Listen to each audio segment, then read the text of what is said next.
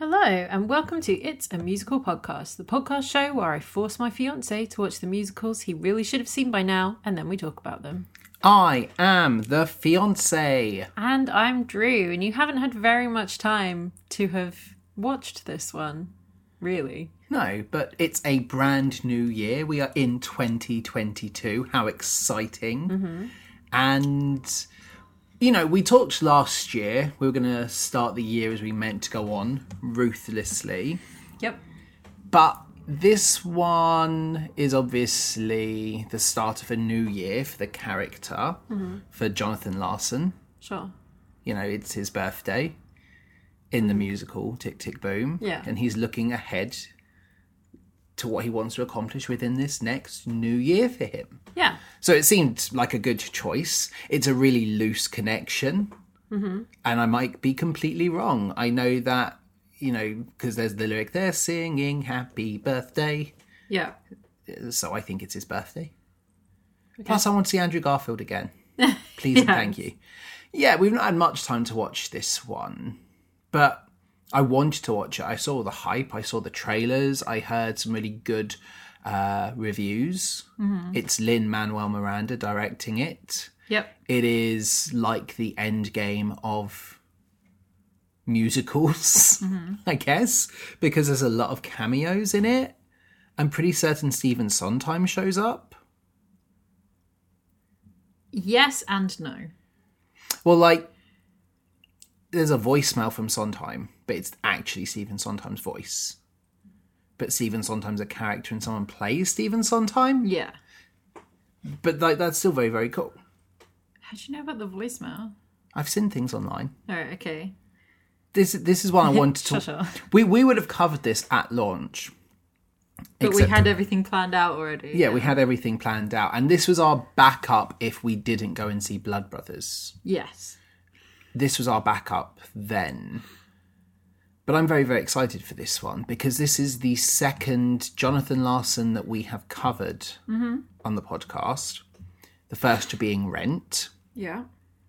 I didn't get on with Rent, which is Understandably. But it's funny because my Spotify Wrapped for 2021, my most listened to song is Rent. Yeah. I like some of the songs. I just thought it was too much to try and cram in. And Yeah. it was it- yeah, it was one that left me really disappointed. So I'm actually quite excited to see another Jonathan Larson musical. Cool. Good. These are the only Jonathan Larson musicals. Oh really? So it's just Tick Tick Boom and Rent. yeah, Tick Tick Boom started out as something else, which we'll talk about in a minute. And he did start writing a different musical, which then got put aside for Rent. However, on January 25th, 1996, Rent had its first off Broadway preview performance.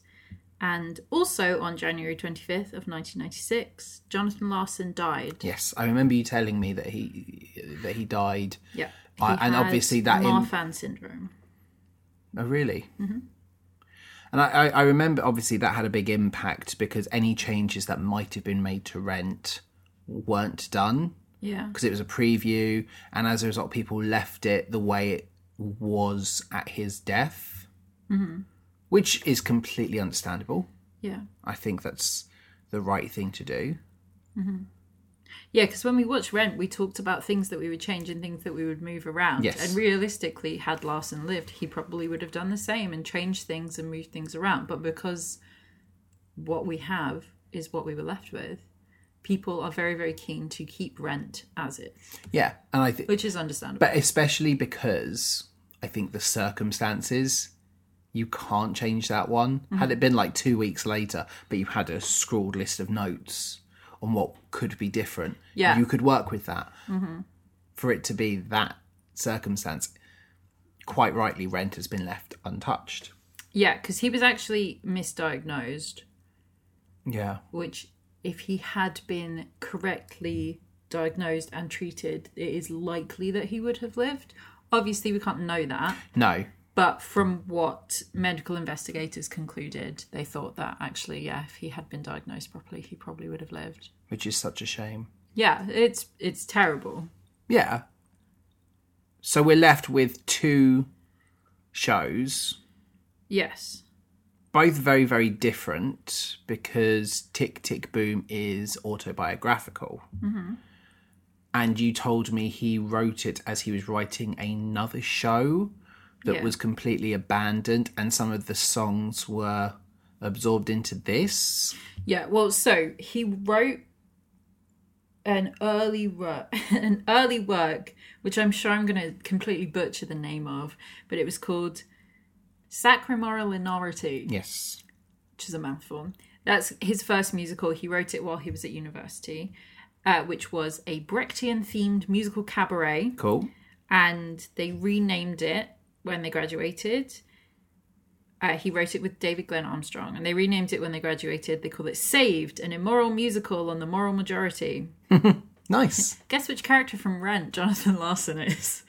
Um, Well, but I like that. like you can see, you can see him in it. Yeah, yeah, and you can see how, as that as an idea, how his writing evolved and it kept his same ideas. Yeah, and they won an award for it, Cool. which is good. It played on a really small theatre on 42nd Street for four weeks, which is pretty good, during a showcase.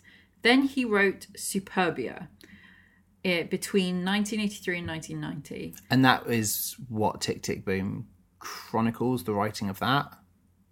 Yeah, kind of. Um, with amongst other things, Yes. yeah. But it was a futuristic rock retelling, is the word I want, of 1984. Cool. However, he asked permission from George Orwell's estate to make that connection for people Yeah. and to say it was a retelling of 1984, and they denied him permission to adapt the novel. So he wasn't allowed to use anything from the novel, but that's what the influence was. So was he allowed to say it was influenced by? No, So he, it literally was like can't say anything. no. And we know that now, but it was never fully produced Yeah. for that reason. Which is why we're allowed to talk about it, I guess, because it never actually happened. It's Yeah. historical fact that he sought the rights and the rights were not given. Mm. He won a production award and a development grant to make that show. However, in 1991, because Superbia never took off and because he never fully produced it, he started an autobiographical rock monologue entitled 3090, which was then renamed Boho Days and finally got called Tick Tick Boom. Well, Boho Days is the La Vie Bohème, isn't it? Yeah. You can see that influence in Mm-hmm. him. The it was written as a monologue. which is very very cool. Yes. So it was supposed to be uh, Jonathan Larson and a drummer and a couple of guitarists and two vocalists Yeah, just because back he up. wanted a rock band basically and backing singers. And he presented it in November of 1991. He performed it as a rock monologue, as a new form of theatre, which for the time was pretty groundbreaking. Yeah. And it attracted the attention of a producer called Jeffrey Seller, who became a big fan of his work, who then saw Rent uh, in a workshop in 1995, and he was the one that convinced producers to bring it to Broadway. After Jonathan Larson died in 1996, one of Larson's friends, Victoria Leacock, asked David Auburn, who wrote Proof, which is a Pulitzer Prize winning play, yeah, to reconstruct the monologue into a musical where you would only need three actors. You need somebody to play Jonathan Larson and then two actors who play everybody else.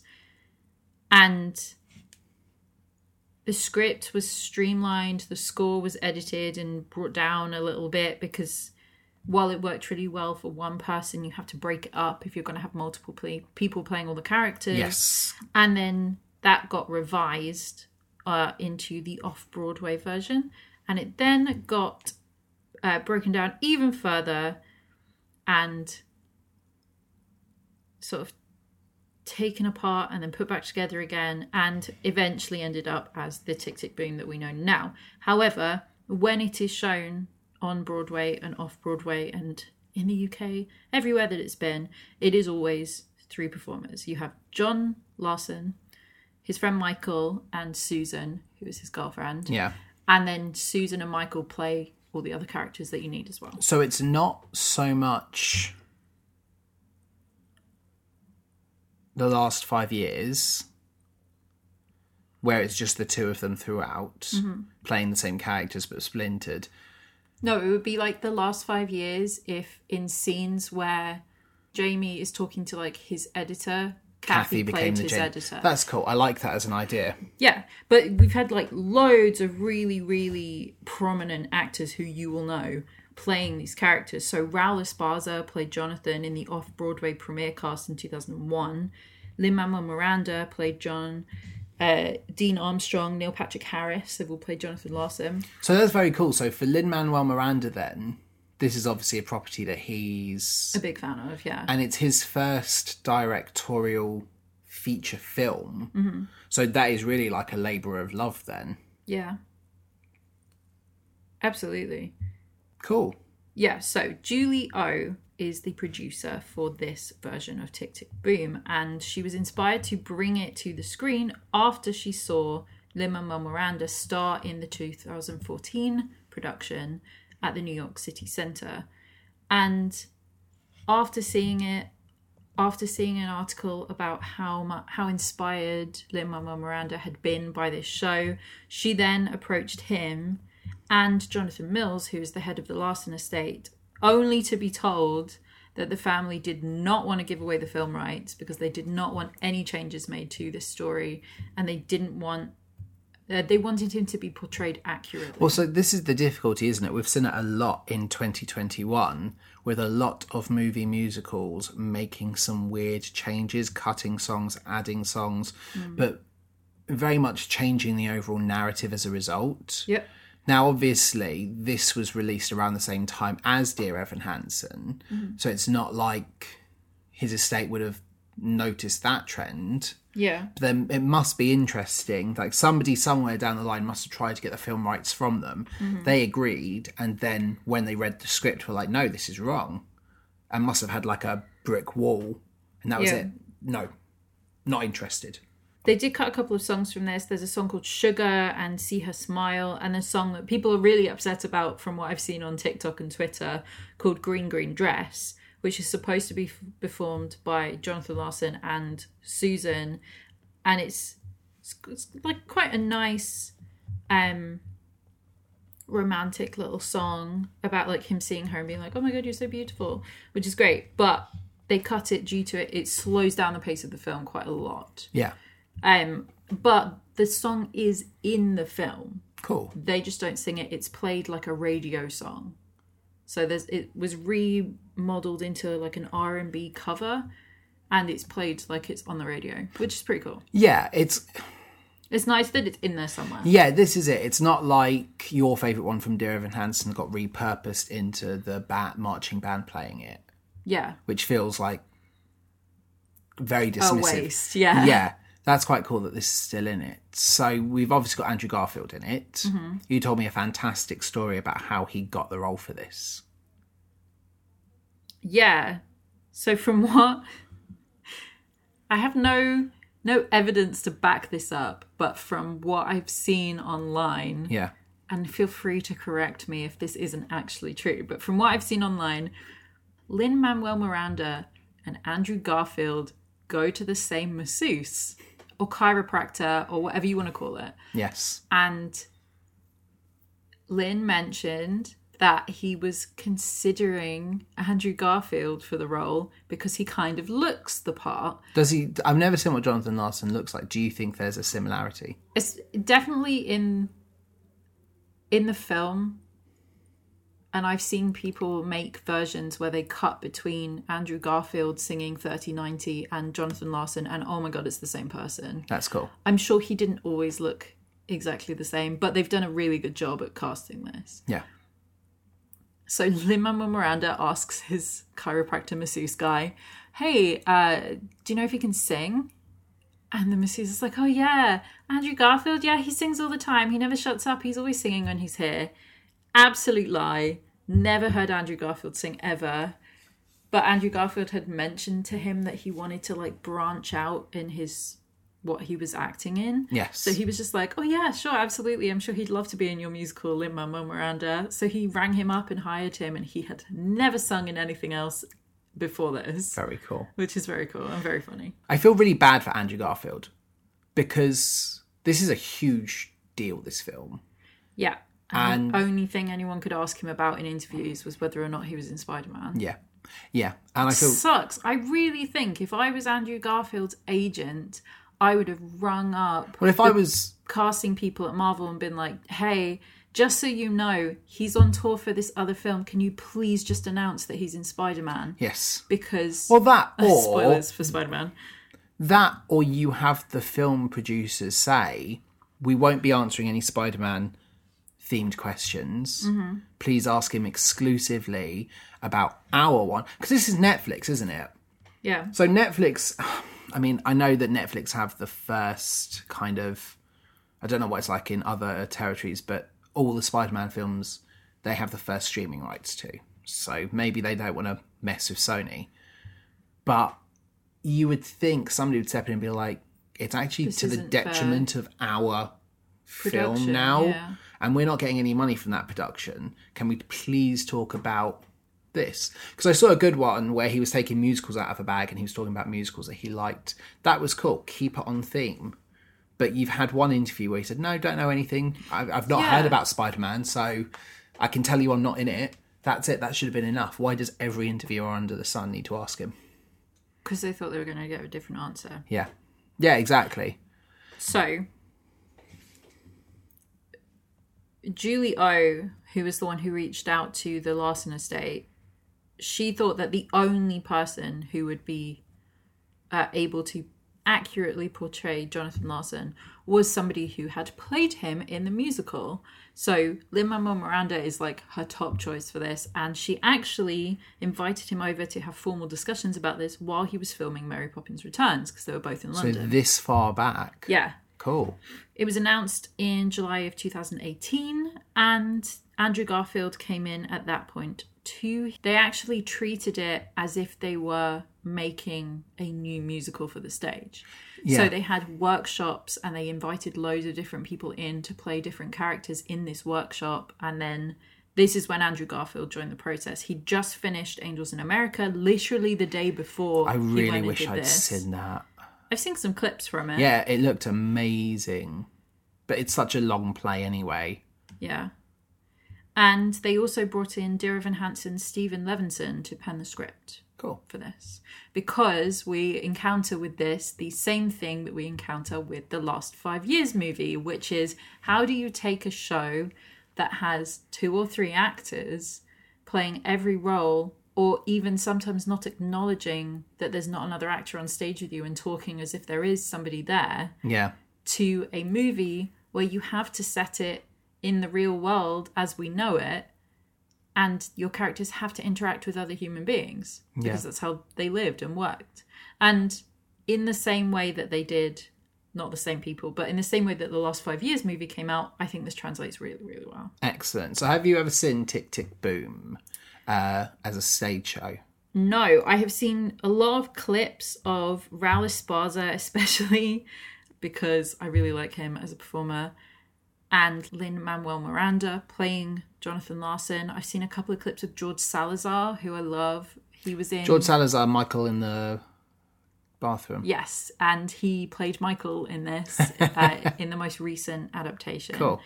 And Kiara Renee, who I also love, she was Esmeralda in the Millhouse, Playhouse, something like that version of Hunchback of Notre Dame. Awesome. She's a fantastic actress. I believe the last thing she did was Frozen, and she was Elsa.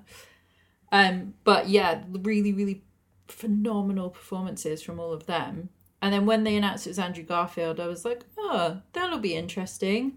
I'm excited to see that. And now the only song I listen to is 3090 I've heard you all the listen to time, it. over and over again. It's either that or the, some of the stuff from Encanto. yeah, it's my life now. It is. Did this ever perform in the West End then? Did, You know, Yes. Cool. When did and you were you aware of it at that point in time, or was it just a case of no, and then it came to the West End, and you wish it would come back? we had it. Well, the London premiere was 2005 with Neil Patrick Harris. Blimey, that's Wish very I'd- very. Wish cool. I'd seen that. I mean, you'd have been ten, yeah, so you know definitely wouldn't have been on your radar. I suspect. yeah. And then the West End revival was tw 2009, so it wasn't really on my radar at the time. and it's not been in since. Not so far as I'm aware. I'm sure somebody will correct me because I'm usually wrong. But yeah, Or maybe the success of this yeah. is what could lead to another production of it. I hope so. There because that would be was great. a revival in 2011 in London. Uh, Samuel Horton, Oh, David Adams and Katrina Boyd. Yeah. yeah. but it doesn't look like there's been anything since.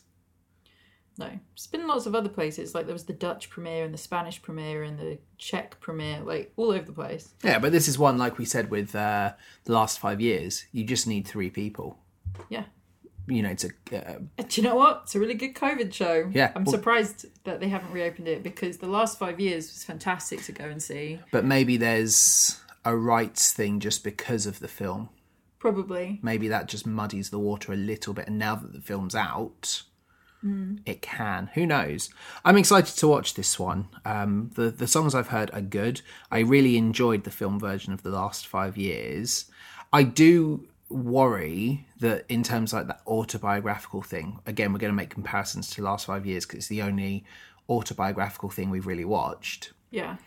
I wonder what this will make me think of Jonathan Larson as a person. Yeah, because that was our whole thing with the last five years. Why was would like, you admit- Why would you admit to any of this? yeah, and it, it it makes me wonder what what I will make of his character. But then I guess if his estate have been very cautious with who they've given the rights to, yeah. they must be aware of his legacy and maybe there won't be any huge controversial points in his life that i'll be like why would you own up to that but we will see Yes. so we will be back after the intermission Yeah, and keep in mind, everything you are about to see is real, except for the parts that Jonathan made up.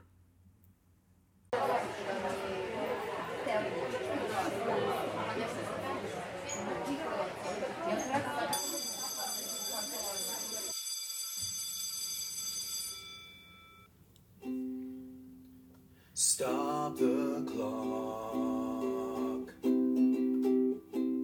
Take time out.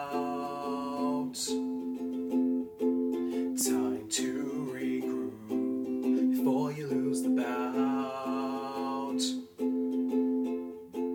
Freeze the frame. Back it up. Time to refocus before they wrap it up. Years are getting shorter, the lines on your face are getting longer. Feel like you're treading water, but the riptide's getting stronger. Don't panic, don't jump ship, can't find it.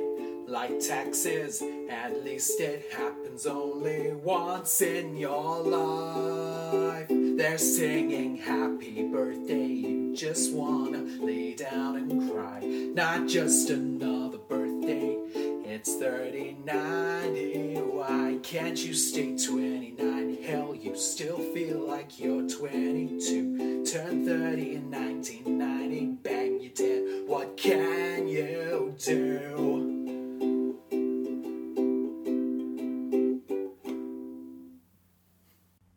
And we are back. yes we have turned 30 and we are back Yeah. oh that was such a phenomenal musical I'm glad you like it. I love it. It was just. It was very, very interesting. Because this is realistically just a musical about a week in his life. Yeah. And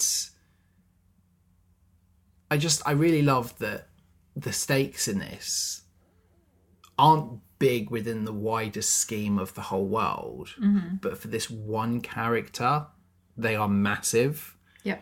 and especially like the whole being a crossroads in your life, and he's got three paths that he could go, he could go down, and I think he does a really good job. Does Jonathan Larson in this? At, I feel owning up to maybe mistakes that he's made more so than the last five years did.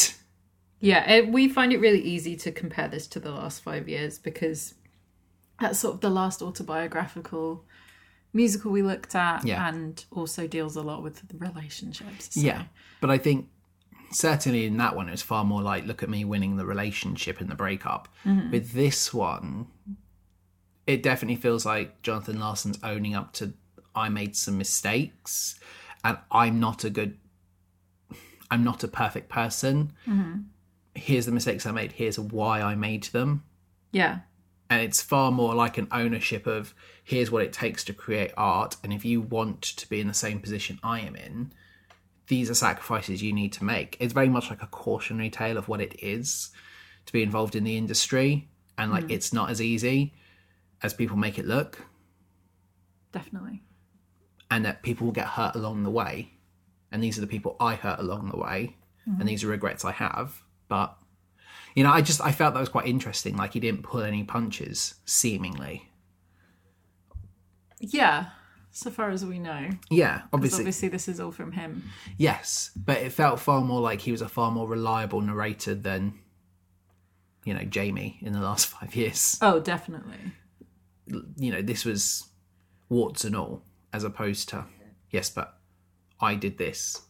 They got it wrong. Well, the difference is we've given a lot more into Kathy's perspective in the last five years, whereas here, Susan, we only know what she tells us. Which is fine. I quite like that. It, you Yeah. know, it makes it far more internal as opposed to I'm putting words in someone else's mouth or I'm telling you what their experience of the world is like. yeah, you know that i think is better because if we start to see more from susan's perspective it's like yeah but how much of this actually happened yeah.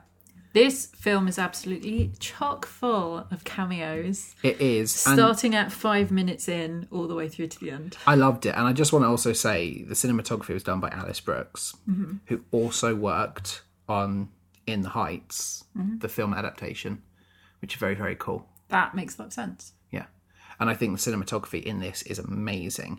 And there's a lot of really nice things that are done with the shots. So I love how it opens. We get huge applause for Andrew Garfield.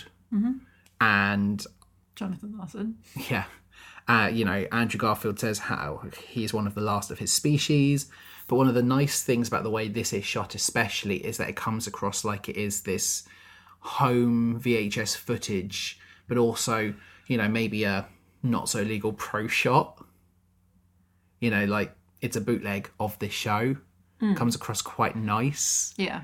because it feels more immersive into this world that here we are actually starting Tick Tick Boom. Well, it's not so much that like illegal bootleg thing; it's that it was filmed on a VHS camera. Like, But that's what I mean. Is is it, it comes across very much of the era when it was first produced that you feel like this is actually him performing it, and it does a really nice job at blending the live rock monologue version, but then having the cinema movie version yeah, and the two worlds together because you know that all of this is happening on stage that's what we see you could imagine that the rest of this happens within jonathan larson's mind like Yeah. this is how he tells a story but also how he pictures it happening because I, I think that's a huge thing with him is that when he's writing he looks for the broadway potential yeah, if we look at Sunday, and we'll talk about that in a bit, that moment is very much what he sees it as this big ensemble and the way the the the walls move, like the flats come out. That's how he sees it getting performed.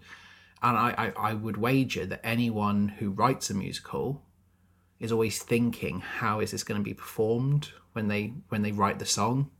In the same way that before I started directing School of Rock, all I did was listening to the soundtrack and I pictured different songs and how I'd stage it and what I wanted with the lights. And I really like that about this film that there's Yeah. the internal side of it, but then you see the performance side of it. Yeah, and I I tell you what's really sad as well is the fact that we do start with kind of the prologue, which is was it Susan? Susan, talking about Jonathan Larson, the real person, and we see real clips to kind of bookend the show. We start, and it just feels very documentary as well. Yeah, really nice. And we go into 3090, which is a really difficult song to sing. Yeah. and the fact that Andrew Garfield got cast in this with like his singing being this unknown and he sings Well, this there were rehearsals in advance, and there were oh yeah obviously it's the- not like he just went on set and did this but it's it's a tough song Yeah. and i'm sorry to your ears listeners it's tough but it's such a good song it's been in my head ever since yeah. Andrew Garfield trained for a year musically yeah before filming this, yeah it, you, so but you can see that it's a very demanding but also just a really powerful performance before we recorded i actually watched a montage of different people singing 3090 you had the raul esparza version which was amazing neil patrick harris's version from when he did it in london lynn manuel miranda's version and you know i do think andrew garfield's version is up there like it's really really good and for somebody who's had to go through this training in an intensive year period, yeah, this is such a great moment. And I just I think there's a lot of parallels that I can draw with Jonathan Larson. You know, the whole idea that you're turning 30, you saw your life being something different. when he has this constant thing of like, oh my god, I'm older than Stephen Sondheim was when he had his first Broadway show. It's like, okay, good for you. But it is, you know, you do make those comparisons. You know, for me, No, I know, I know everybody does, but there's a certain point where you have to be like, okay, yeah, no, you and can't there is. look at it that way. but it is very very difficult especially in an industry where maybe youth is an advantage Hmm. you know and not just that he's not just running out of time in terms of he's turning 30 he is running out of time because of the the financial impact as well and he's living in a world where he sees friends that aren't making 30 how long and it sounds it's even worse knowing what happens with jonathan larson but how long does he have Yeah, you know and that's so sad as well and you know when i turned 30 it was right at the start of the pandemic we were isolating as of my 30th birthday and on that personal thing of it's like oh i've turned 30 and all these things i wanted to accomplish i haven't and i i really feel like this podcast is m- you know my 3090 like all these things i wanted to do because i just always assumed there'd be time and there wasn't yeah, you know so this is a really good way at getting me to and i'm sure it's not just me i'm sure a lot of people who don't know who jonathan larson is can relate to this idea of turning 30 and thinking oh no oh no and it just is a really really good song i love the back and forth between like seeing his apartment you know like the sagging bookshelves but then seeing the audience yeah. and we have somebody who's appeared on the podcast before singing alongside him. I Vanessa didn't. Hudgens. I didn't know she was in this. Yeah. Well, she's previously been in Rent twice Oh, cool. as Maureen, which I think s- it's really suits her. It's Yeah. a good character for her. But yeah, she was in the Hollywood Bowl version and then she was in Rent Live and she was bigger than that. There's, a, I mean, definitely, there's a lot of Rent alumni in this. You know, Oh, just- well, like the apartment building that they live in is 52, 5, 600. yeah, 500, 25,000. six Yeah. hundred minutes. Yeah, Like there's so much stuff on here. she's also probably, you know, we, we know she signed to like this huge Netflix contract, considering how many films she's done with Netflix. Like, this is what her 5th Maybe she was just like desperate. She's like, look, I'm signed to you guys. Let me be part of this project. Yeah. It's it's a really really nice opening. I like that we see that he's working at the Moondance Diner, which I did some research. I said to you because I didn't know this was a real place. I didn't know. No, you were like, oh my God, it's from Spider Man. It's the same diner that Mary Jane is working at in Spider Man One, and then Peter's like, oh what do you do and she's trying to act like she's not a waitress there and then and then the boss is like "Arr." I mean, it's also in Friends. yeah because it's where monica works but it's not the moon dance diner then it's, It's given just a the different exterior Yeah. of it is the Moon Dance Diner. But yeah, this place is particularly famous because lots of people went and ate there and wrote musicals there. name. yeah so it's really nice And this is also where Jonathan Larson met Jesse L. Martin. They were both waiters at the same time. And then he hired Jesse L. Martin to play Tom in, or Collins in Rent, cool out of just knowing him at this diner. but yeah it, it seems like the sort of place where Like a pivotal place. yeah that a lot of actors will go when they're struggling or just haven't made it yet in the hopes of making a connection or meeting someone it's all about networking Um, I'm pretty sure it's been flattened now and turned into a hotel. oh that's really really sad Yep. Yeah, the yeah It was donated to a to the American Diner Museum, the front of it, the bit with the spinning Yeah. moon. And then they put it up for sale on their website before it even got to them. And then somebody bought it for like seven thousand dollars. Which is not a lot of money. And then paid forty thousand dollars to pick it up and drive it in it like a truck. And then because it wasn't being used, it sort of fell into dilapidation on its site and then yeah it it fell in when there was a snowstorm got flattened was potentially going to be sold to a gas dr- drilling company then was going to be condos and then eventually got turned into a hotel ironically it was closed due to rising rent in 2007 it sucks how we gonna pay I so one of the things I really like about Andrew Garfield, and I think I'm, I've seen this in far more different things that he's been in, is just how manic and chaotic his energy is, and especially here where he's like the you, you're no longer the ingenue, and like his chaotic manic energy in his flat is just amazing. He's all over the place. So he's given his notice to the Moon Dance Diner. He's going to be led by Love. this is where we see the first cameo um roger bart from the producers and james c nicola who was the director of the new york theatre workshop are having dinner in the background while the scene is happening That's very very cool. and then obviously we also have The bookshop. well we have michaela j rodriguez as carolyn one of his co-workers Yes. she played Angel. Angel in Rent, but also she was amazing in Little Shop of Horrors with George Salazar. It was really good. that version. Fantastic. Yeah, so we've got some really nice little moments here. I, I like the scene in the bookshop where he goes to buy like this empty score. It's like, how are you going to pay for it? I don't know.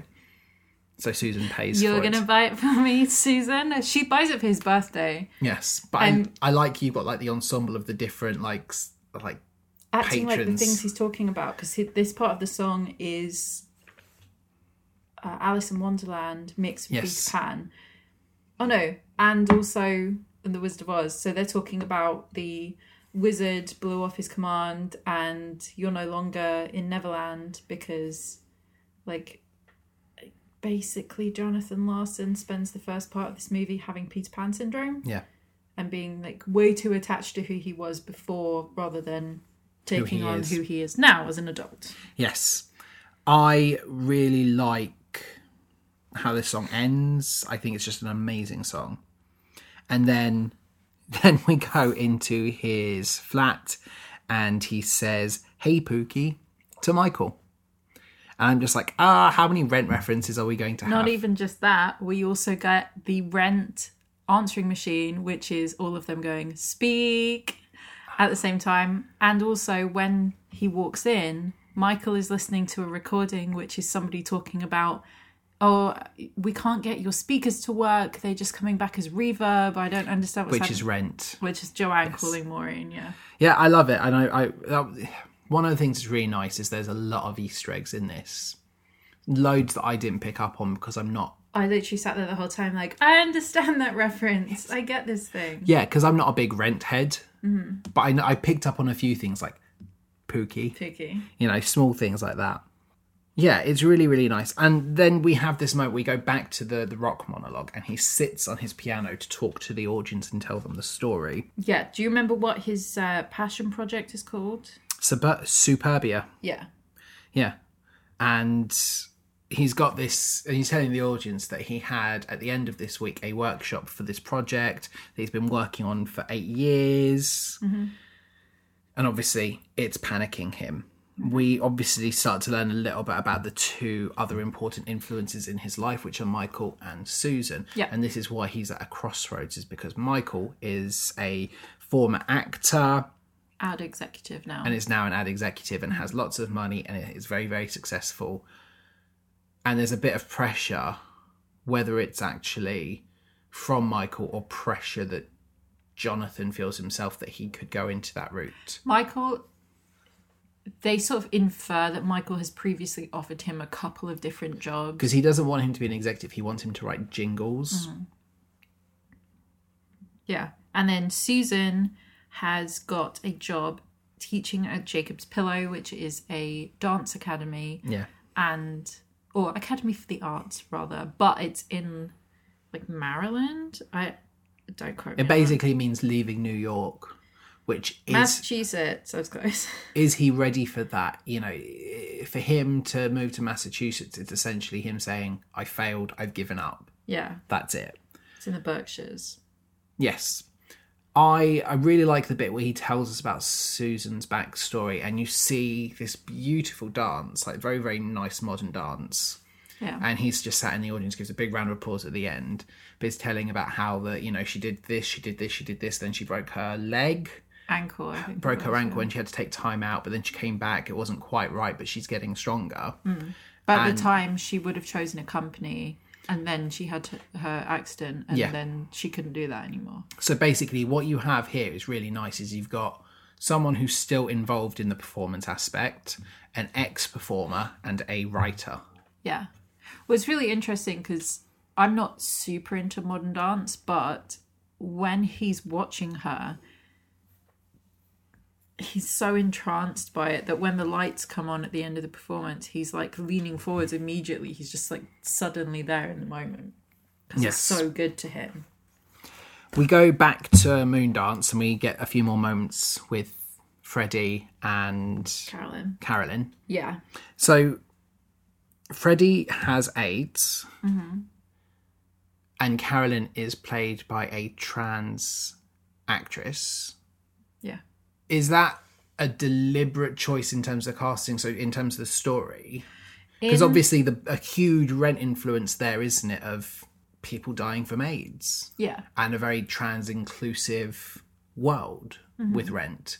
So is that is this something that's true to most performances of Tick Tick Boom or true to Jonathan Larson's life or is this just kind of there alongside a rent easter egg? It's supposed to be that it's there because Jonathan Larson cared so much about these kind of things, but also he was around other artist types and around other people who had these things going on in their Yeah. lives. So they wanted to represent that. That's fantastic. No. and We it- also get uh, Scott because they're at this party oh yeah. and he comes in and he's like, "Oh yeah, I really wanted to come to this party," and he's there with Ryan, I think, is the friend who is in Superbia with him Yeah. and in Tick Tick Boom with Jonathan Larson, but he's like, "Oh yeah, I love artist parties. They always have the best drugs. Like you guys are so cool, and I'm working marketing, so I don't get to do any of this." And he's like, "Oh, what do you do?" To Jonathan Larson, And he just says, I'm the future of musical theatre. Scott. But yeah, Ryan Vasquez was also in In the Heights. Yeah. He I, re- worked in the music department as an extra voice. I really liked this. And then we go into Boho Days. And I really like how this song just comes out of that playful drumming that it shows that there's always like music on his brain, that he sees the music potential in everything. Yeah. Because it feels like this is just an organic kind of, this moment just happens. I really love the rhythm of the lyrics. But in another kind of accurate description of what it means to be turning 30, he says, I thought by now I'd have a dog, a kid, a wife. And Susan's like, oh, okay, did you? Yes, but in the same way that like completely understandable that by thirty, you think you're going to have Because that's everything what there. our parents did, you yeah, exactly. So it is quite scary. know. I like that we have all the stuff about like sometimes there's a light in the bathroom, not today. Yeah. And the showers in the kitchen, there might be some soap. And I like the idea of like all the 14 different housemates that have been and gone, been and gone, been and gone because Mm-hmm. One and of that- them's on the lamb. Yeah. And this is how you long see. he's been there Mm-hmm. just trying to write his masterpiece. Yep. He goes up onto the roof because Susan's kind of hiding away. Yeah, this is where green green dress should happen, and a lot of people are sad that this isn't here. But I understand why they cut it because it's a ballad. It would have really slowed down the pace at this point because Yeah. what we get is we go from Boho Days into No More, which are both really upbeat songs that keep the pace moving along, and in between that we get some talking stuff. Yeah. so it's easier just to not have this ballad here. It is, and especially because when we do have the ballad later on, when we finally get to Come to your senses. come to your senses, it feels much bigger when we have when we build up to the ballad there. I think. Mm-hmm. But I like the sequence. This is where we learn that Susan's thinking of the teaching job, and Jonathan obviously is like, "Well, yeah, but by the way, your performance tonight was amazing." And then she stuns him in her green dress. Oh, I thought this was so funny. She's got um I don't know whether they're actually Ladukas. There's this like brand of dance shoe called Yeah. Ladukas, and they do one specific type that's like Victorian woman dance shoe, and that's what she's wearing. And it just made me laugh in that scene because I was like, "This is an odd choice of a shoe for you to Yeah. have at this party." we get a nice line where Jonathan speaking to Michael, he says, You just want to lure me to the dark side, which is the jingle writing and not advertising. Mm-hmm. It's like, look at what you do. You could write things. Well, and we actually reprise that idea where he talks about writing a song about sugar just as a warm up. Like he, Mm-hmm. Yeah, that's in a second as yeah, well. he'd have been great at doing that. But we're going to know more. Leaky ceilings. Yes, I love his reactions when performing. Like so, when we go into the auditorium and he's performing "Tick Tick Boom," like I love his reactions to things. Mm-hmm. He's like, "What apartment building has uh, valet parking?" yeah, and you just see him doing this monologue. And he's like, "What is this world?" Mm. Like it's. I I really like the real world because that's that's what Yeah. I refer to as the "Tick Tick Boom" world is the real world, and then in his head is where we see like the bulk of the action, and that's like his fantasy. Yeah, so in this song, we have a couple of uh, cameos. We have Lin Manuel Miranda's dad, Cool. who is Louis Miranda Jr., and then we also have two performers from Freestyle Love Supreme, which is Lin Manuel Miranda's comedy hip hop musical group that is currently on Broadway, Nice. and it is Jelly Donut and Shockwave. Nice. That's their names, apparently. I like this song because it's basically Rent. I love this song. This song is a bop.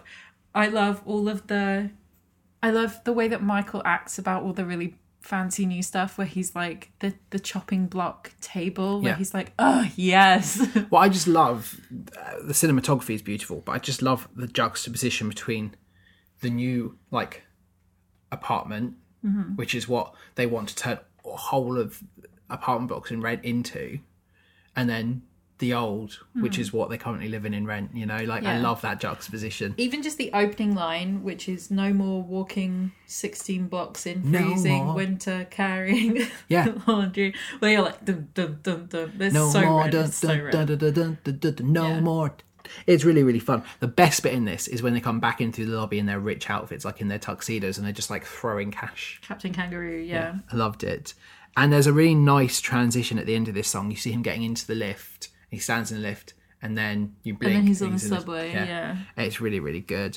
And yes, we're back in the diner, and he is singing his sugar song to Yes. his producer. Ira. Yes. So Ira tells him, Look, this is all well and good. I'm happy to put your show on. But you are missing a song. You need a song in the second act for Elizabeth, this character in Superbia. And he's like, No, I don't think I do. That's fine. And we're going to cut away in a second. But he also says, Ira says, that there's no money to get him a band. Yeah. He can just have the piano, it's a workshop. And he's like, no, I need a band. I wrote a rock musical. Yeah. So we need a band for that. But Yeah. yes, we cut away to a composer's workshop. Because he says that there's only ever been one other person who says that you're missing a song. Mm-hmm. And we see in this workshop that, you know, basically where everyone would go, they'd share stuff, they get some really nice feedback. Yeah. We And then have- one day they heard rumors that he was here. Mm-hmm. And of course, it is Stephen Sondheim, Yes, he who should not be named. he who shall not be named.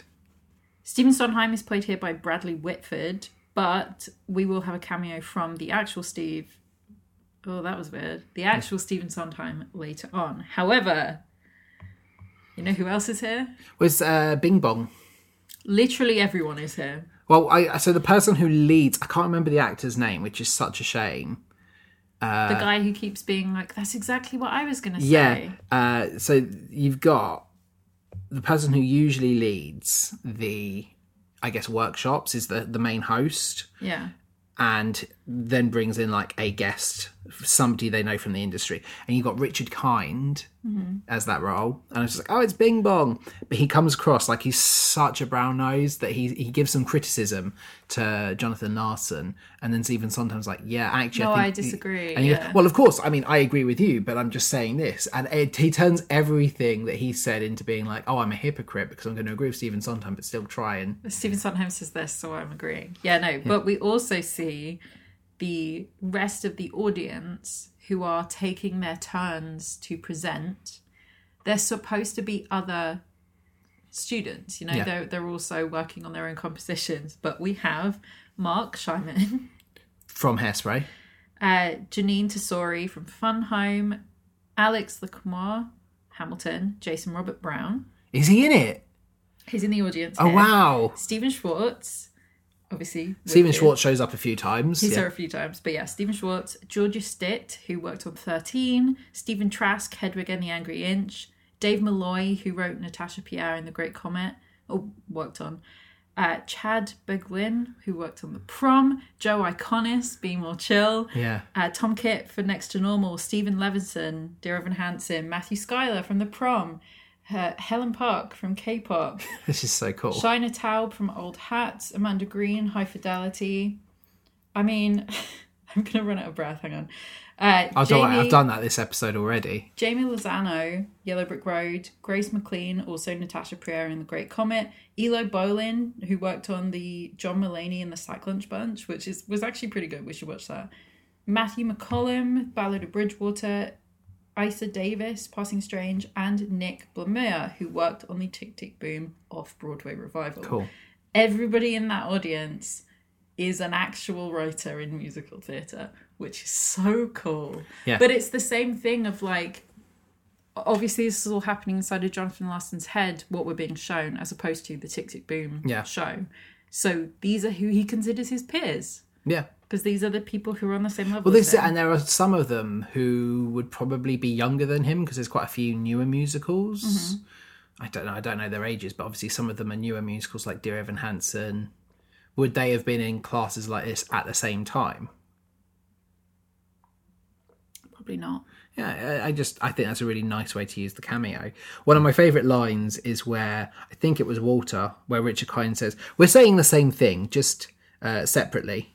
Just differently. Yeah, I loved it. I, re- I really loved this scene. Mm-hmm. Yeah. And yes, Stephen Sondheim also says that a song is missing, and he says, He says it's really good, but Elizabeth needs an- another song because this is the emotional peak of the Yeah. show. And without it, you don't get the emotional through line of the characters. "Yeah," and this is where we then have uh, Ira says a great song should sound great without instruments, but Jonathan Larson's dance is ground, and I think good for him. He's passionate in this project.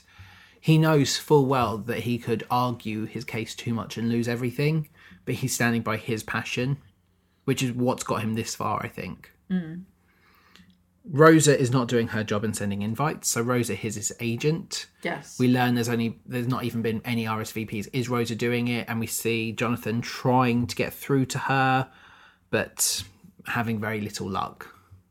We see this nice little montage now of him trying to generate interest in Superbia He's ringing people. and we see him try to leave a message for Sondheim, but we've also got him trying to write this song, which means that he's not talking to Michael and he's not talking. So Michael's uh, said the we've got you to do like a a group. Advertising focus group. Yeah, a focus group. He's like, no, I'm not interested. But you've also got the lack of conversation with Susan about what do we do. And Yeah, he's 'cause too- she she wants to take this job, but she also wants him to tell her to stay. yeah, Because that's really the only thing that's stopping her from going is him. yeah. So all of this, he's too busy because he's trying to write a song. We see him watching Sunday in the Park with George to try and inspire him. We also s- Oh no, that's a flashback. was it Yeah, because he's there with Susan and Michael. It's a flashback to like earlier. okay? Fair enough. Yeah, but it's the Bernadette Peters one. Yes. But we also see as well that you can hear him listening to Hair, Let the Sun Shine. You know, so he's listening to other like musicals. Other to try musicals, and but inspire- then also rock. Yes. and we see that he's watching the news, and you've got a senator talking about the AIDS crisis really negatively, and you see him write down a line in his notepad. Like, and the he man gets is a nice- dead wrong. Yeah. and you get this nice moment where you see the writing in the notepad. You know, he's writing rent at the same time without even realizing it. And then we get Johnny Can't Decide. And I think this is really powerful, really sad. I just loved the tone of it. This was a really, really nice song because he just just doesn't know what to do. Yeah. Should he, you know, again, he's at that crossroads. Should he be giving up on his dream? Should he keep going with his dream, or should he go and have a family? Mm-hmm. What What does Johnny want to do? Johnny can't decide. And it does really. I think this is a phenomenal job at making the moment seem pivotal. You know, this song really does make the the, the plot of this sound like this. is This is what the, the, is at stake here Yeah. and the success of the show overall hinges on this song, and I think it does a really good job of it. Freddie's in bad shape because Freddie has had to go to uh, hospital, yeah. and he, again, you then have more of Johnny being at this crossroads of I'm losing friends. You know, I know people who are 27 or 25 who are dying, and I just think the monologue here is beautiful. Yeah.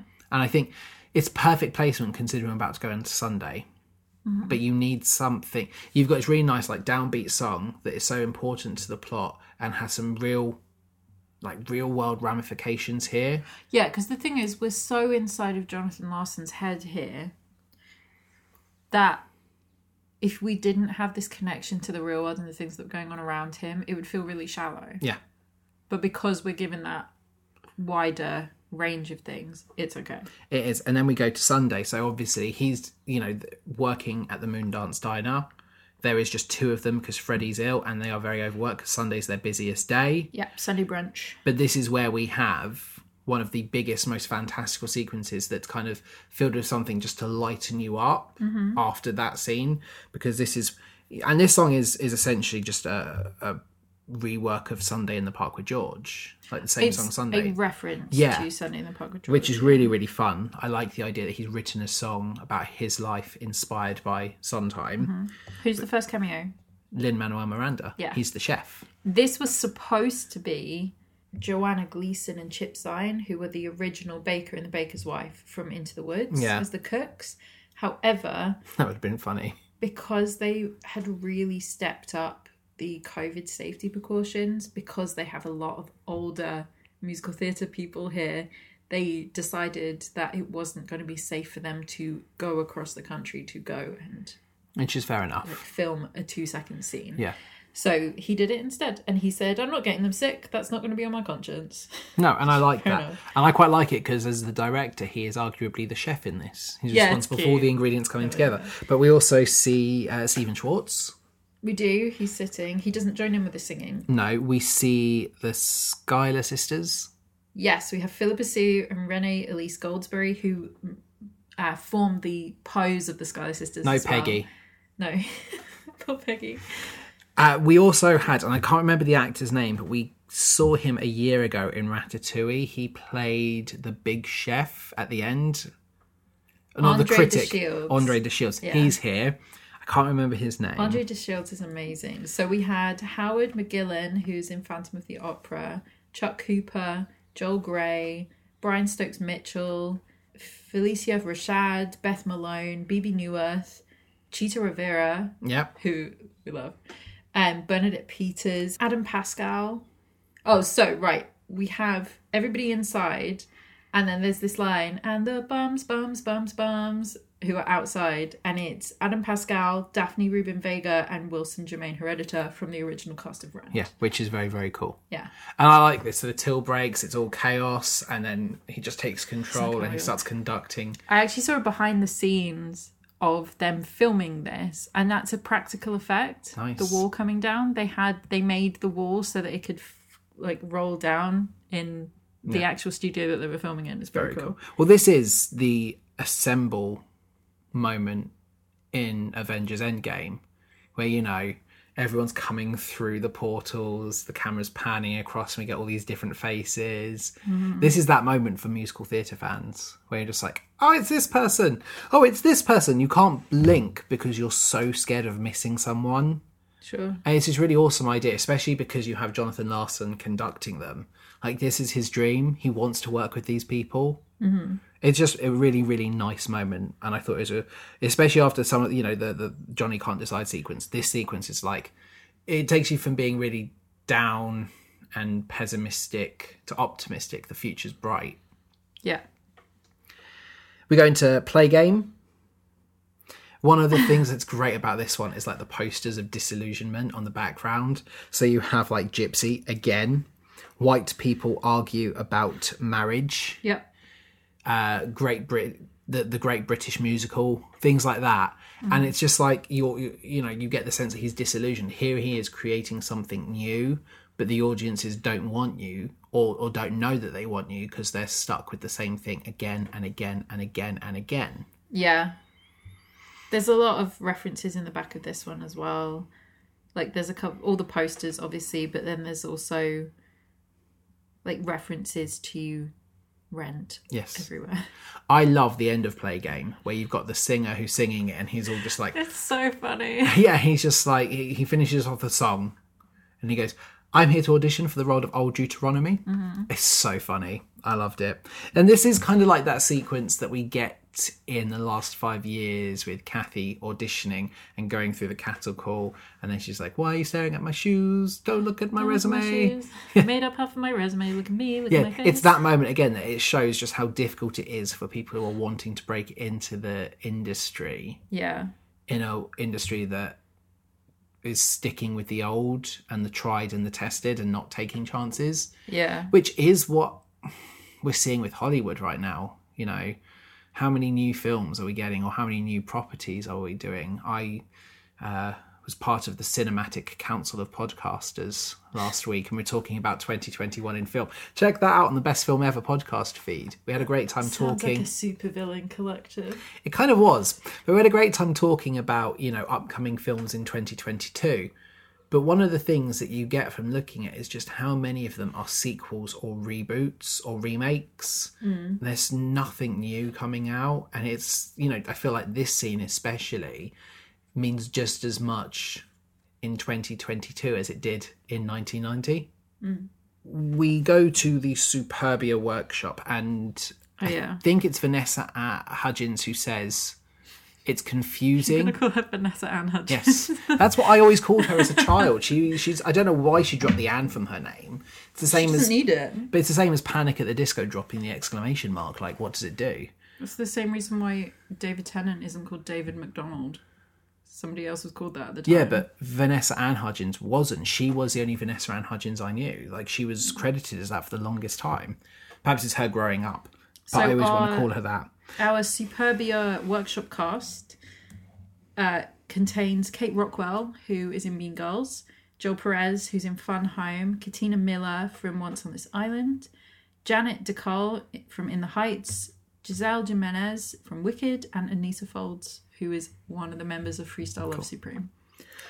But it, yeah, is it is it Vanessa Hudgens that comes forward and says Superbia is confusing, but not in a bad way? No, it's Kate Rockwell. some- so who somebody plays came- Karen in Yeah. Mean Girls. It was somebody, and I like I liked that as a moment there where they're like trying to stand up, not stand up to the composer, but just I, I like that there's something in it that he has to justify it. Well, so she says, "Could you explain it?" And he's like, explain what? She's, the show, the plot of the show is he's a like, little confusing Did in you places. did you read the script? Yeah, but when she says that, it cuts across to the rest of the cast, and Vanessa Hudgens is just sat there, like rolling her eyes, like, "Oh, come on, grow up, get over yourself." Yeah. Is it yeah, is it that is she actually confused by it or is she just trying to make a point? Is this the sort of thing she, this isn't what she'd want to be in? I imagine that it's just because this isn't the sort of thing she's used to. Yeah. Well, I think we get this really nice bit here where he says that this is the first musical for the MTV generation. You know, like his fingers are absolutely on the pulse here. Mm-hmm. He sees where the trajectory of s- pop culture's going, and he's trying to be the innovator. He's trying to be the first of it because he knows that somebody has to create the first MTV musical. yeah, And if it's not him, if he doesn't get this out there first, he'll be seen as a copycat instead of a trendsetter, which is why there's so much urgency to this. And I love it because it is absolutely true. The 90s were a really, really tremendous time for like pop culture and the growth of things. And it's just really interesting. I think he'd have flourished with Black Mirror. yeah, know. for sure. The whole idea of Superbia would 100% be like a Black Mirror episode. Well, he says it's a the first musical for the MTV generation, and that it's about how. I mean, you can sort of piece together the plot from this. Obviously, I know what the plot is separately, but it's basically about vloggers, Yeah. but like Instagram vloggers specifically, Yeah. because it's ones that vlog from their phones and they film their lives. And then, based on what you do, you can win awards at this award ceremony. And this guy doesn't realize he's been streaming. Yeah. So he's going to win an award. And his girlfriend, once he gets famous, he sort of drops her. And then it's about their relationship. See, I really hope that we don't get a Superbia. We already live in Super. No, but I really hope we don't get somebody who just picks up his old writing and is like, let's just make this off the success of Tick Tick Boom. I feel like that would just be quite exploitative. They didn't want it then. kind of fundamentally the plot of We Will Rock You. Yeah. Yeah. Just done with the music of Queen instead. Yeah. But I, you know, I hope we don't get it. I think I'd like to see more versions of Tick Tick Boom. Yeah. But I just feel like, yeah, you'd be exploiting somebody who it wasn't good enough when he was alive. So, but we'll do it now. You know, and this this works because he failed. Tick Tick Boom works because he failed. I think you'd undermine Tick Tick Boom and possibly Rent Yeah. if Superbia became a thing. Yeah. He wants a band, and he says that the piano is not enough. And we, we learn there's only been 12 RSVPs, therefore it doesn't warrant a band. Which is, you know, really, really sad. Yeah, you, he, we, we learn here he's ha- had three funerals of friends. The oldest was 27.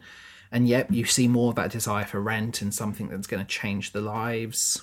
But he's saying it, all of this is making him feel like he needs to finish his show, but he also needs to call Michael, but then he also needs to talk to Susan, but he doesn't want to talk to Susan. But he doesn't needs have to, the time. But he doesn't have the time because he needs to write this song. And Round and round and round. one of the things I really like is just what him watching Superbia. It's the happiest we have seen Jonathan Larson in this film. He's just so happy because his work is there. It lives. Suddenly, it's not just something in his head and words on a page. It exists. Yeah. And he's going to try and make a bit of extra money so that he can himself fund the extra instruments. He sells his books for $50, which he tries to argue with. It's like, I know you're going to sell them for more. He uh, takes Godspell and keeps it because he's not going to sell that. Yeah. And I like that the bookshop owner is just like, okay, keep it. Mm-hmm. And he agrees to do the focus group because it's going to be $70 towards another band member. And it does make a difference. So he gets a synthesizer Yep. He does get the synthesizer. and it adds so much more because you now get this vibe he's going for. yeah. And Ira's like, oh, wow, I can hear it. Yeah, Ira's Yeah. suddenly like, you were right, but you're still not getting more money. Oh, you know that song, the the little sugar jingle that he Mm. Yeah. sang to Ira earlier. That was a song from Nice. Tick Tick Boom that got cut. Um, but they were from the 2001 version. I liked it. It was a song between Jonathan Larson and Caressa Yeah. bonding over how much they both love Twinkies because they have like a thing. So this is it. We're going to see a little bit of them talking now because she wants to hear the song. He says Yeah. any day now, and then we see Susan's miffed because like just goes to watch her and then leaves. Mm-hmm. But I said to you, is there going to be some kind of romantic element between him and Vanessa Hudgens? Because it feels like And it's I was going. like, yes and no. So tell tell me why. so obviously, in the st- the proper stage show, there's only one actress there, Yeah. and she plays both Susan and Caressa, and then everybody else. But Caressa and Jonathan have chemistry. I think it's the Yes. best way to put it. She's an, a woman who is there in his life and is really into his art and isn't pressuring him about anything or trying to make him make big decisions. And one day after rehearsals, oh no, I think he's late. He's like on his way to rehearsals Yeah. and he stops at the corner store and buys a Twinkie. And she comes in behind him and also buys a Twinkie and they sing Sugar over their combined love of sugar. Cool. And it's just about like them having this chemistry together but and then like susan is jealous of Yeah. it because he's spending more time with this girl who isn't pressuring him for anything than he is with her Yeah. but then he has a song that was also cut called see her smile which is about how much he wants to make susan happy and it sort of balances itself out a little bit so there there- there's no nothing really to the idea that he's going to leave Susan for this girl. no well do you want to know about the real susan We'll talk about the end. okay her name isn't even susan That's good. At least he gave her the yeah and anonymity. michael isn't called michael either I like the bit here. So he's writing and he doesn't answer the phone, and we hear her voicemail. We're like, I know you're screening my calls. He tries to ignore. It. She goes, I can see your light is on, and I can see you, and you seem trying to hide. And she's like, Come on, stop avoiding me. Comes up, they have an Mm-hmm. It's a argument. parody of the scene in Rent when Yeah. they're up on the balcony and you can see each other, like Yeah. the angle. It's so great. nice. I love that. And then they have this argument that she says that at no point, He's never asked her to stay. yeah. And he's just like, oh, But I want you to stay. Yeah, and she's exactly. like, well, this is the first time I'm hearing about yeah. it. And we get one of my favorite songs. I feel like I've said that all the time here with therapy. Oh my God. Right. Uh, the, the rhythm, the lyrics, the juxtaposition between the performance on Tick Tick Boom and in his mind, the reliving of this moment. I feel bad that you feel bad about me feeling bad about you.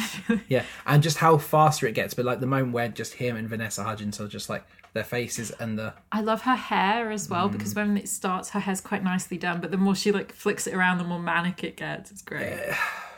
it's just fantastic you can't say more than that like the performance of it is is again really really chaotic and shows how hard like this is the levels of richard gere having to work for chicago and learning tap for that sequence Yeah. andrew garfield learnt this in a year and i'm sure he already he was at a base he probably could already do it more than he realized but to be able to do this Yeah. this is a really difficult Especially looking next to Vanessa Hudgens, who has been Broadway trained her whole life. Yes. Well, it is. It's like um, singing in the rain, isn't it? Of uh, Gene Kelly and Debbie Reynolds. yeah, and Donald O'Connor, Mm. like doing the "Good morning, good morning" sequence. Yep. Like you know, you've got to learn all this, and you're against like seasoned people, and it's just a really fantastic sequence. So Susan breaks up with him. She wasn't going to until he starts tapping out therapy on her back. And she's like, oh my, my God, God. you're writing a song about this. Yeah. And I cannot even imagine the sheer fury that I would feel. Like, But what I like here is that it's almost like he's owning up to the fact that his priorities aren't right, and this Mm. he's a happened very flawed character. Yeah, and it's it's a, it's an admission which you wouldn't get in the last five years. It would Yeah. be a, oh, Kathy needs to stop riding me. She's such a hindrance to my successful writing life. Yeah. Whereas here, it's like it shows that his priorities are wrong. we do need to keep in mind the line that is spoken by Susan at the very beginning of this, Yeah. which is all of this is true except for the parts that Jonathan made up. I know. No, well, exactly. But this is it. He still he still feels far more like he's owning up to where he's made mistakes. I I really like again. We get more of that excellent ticking motif just throughout. It's the throughout- sound in his head. yeah, Yeah. throughout this this film we've been having it uh, we have the focus group and i really dislike the host she's really really Oh, You know nasty who it is? Who?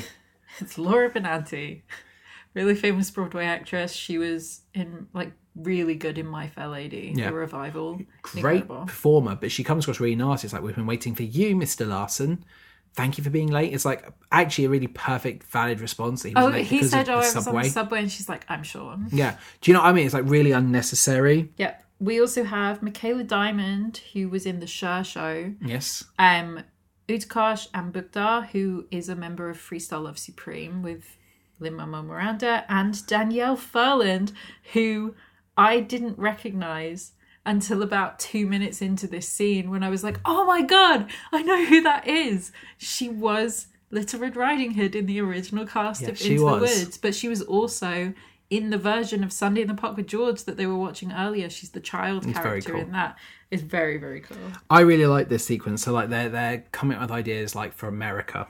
Like what what do you th- think of when you hear America? And you get him in his head, which is really meta. It's like proper Inception because we're in his head already, but then we go into his head, and he says genocide, racism, etc. And then he comes back and he gives like a you know generic response. driving down a long empty highway and they were like oh my god you're a genius and he starts thinking oh my god i could get paid for this This- i'm being creative i Oh, get paid this for is this really creativity." good. Yeah, because people are like enticing him to as well because he's the most creative part. But then it's when he hears what the product is and how evil this product is that he's like, nope, nope, I don't want to do this. yeah So that And scene in he my, names it like was it chubway yeah, chubstitute it's like a fat substitute that could make you bald, for and, cooking yeah. it could kill you basically which I'm sure it's not a real product. It's like a him making it up to be as OTT as possible. Like this is how he views it. But then you cut to you have him saying going chubstitute, and then you cut to Michael telling him off. You know, because he's like, I, I went to bat for you. You've let me down. This is my career. They won't take my suggestions seriously. You're going to impact my life. And I really love this dialogue of the whole, what are you doing? because it, it also suggests his reason for wanting to do rent you know that you've got michael going on about here's what i do i'm true to myself i'm doing this i'm doing this i'm doing this and it's like but what are you doing you're just writing songs what are you doing to make a difference you act like you are better than every single one of us what are you doing Yeah, and Michael calls him on his privilege basically Yeah. and says to him, Look, you could be with Susan, you could be happy, but you purposely are not doing that. And Yeah. he's like, Oh, Michael says that that's what he wants, but he can't. And Jonathan's like, Well, why can't you just go out and get it? And Michael's like, You literally know nothing. Yeah, it's like you think i'm We're in the gonna middle of the AIDS crisis. Yeah, it's like I am a, a, a gay man. I won't be able to have all this. Mm-hmm. I'm very fortunate with my lot in life right now, and I'm going to enjoy what I have. But you, you know, you have this fake idea that I will have a family someday. It's like, no, I'm not even allowed to get married. Mm. And it is a really nice moment that shows just, and again, another thing that shows how flawed that Jonathan is. That It doesn't he's occur to him. yeah. He he just assumes that everyone else is privileged and the fact that he's the only one who's really suffering. Mm-hmm. But he isn't. And I liked it. It was nice. Rosa finally calls and apparently every producer in town is coming. Yep. So he has some pep in his step as he goes to write the final song. Yeah, Judith Light is playing his um Agent. I was going to say producer. I don't know why. Yeah, you you watched Ugly Betty, right? N- uh, yeah, but I don't remember much of it. She was in that, but yeah, she's a really prominent LGBTQ plus and AIDS activist Cool. that began in the early '80s.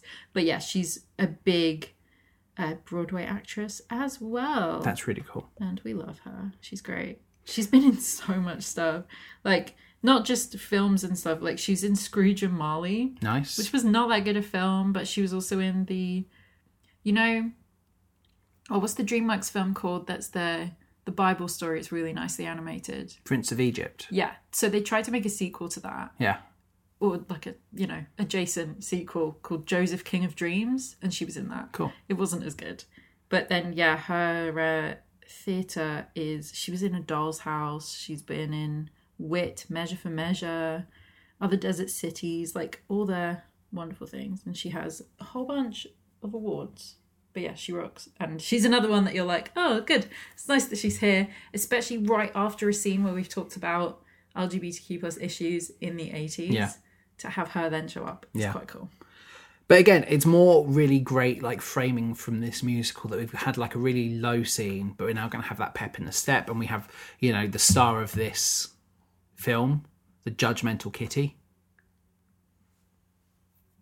Oh, yeah, he's really judgmental cat. Yeah.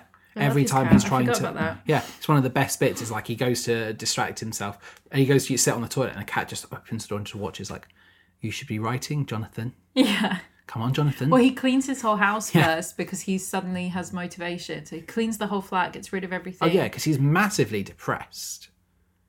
Like Yeah. throughout all of this, he is massively depressed, and this boost is what he's needed. Now it's like right, and one of the first steps to counteract his depression for him is to clean the house. So he's you know, the house resembles something more welcoming and inviting. Because Yeah. Mm-hmm. at the moment it isn't, but that's because he's quite understandably depressed.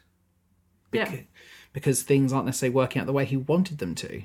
But yeah, the cat judges him. Yeah, And I it's love great. the cat judging him. It was- And then he's cleaned his whole house. He sits down at his keyboard to write this song, and all the power goes out.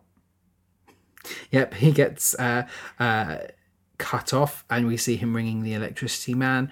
How is he ringing the electricity man if he has no electricity? That's not how phones work. I thought phones need to be plugged in. To the phone lines. I thought phones need to be plugged into things as well. So maybe that's my bad. I just assumed your phone had to be plugged into a mains. You're older than me. You should know this. exactly, and I remember having a phone that had to always be plugged in.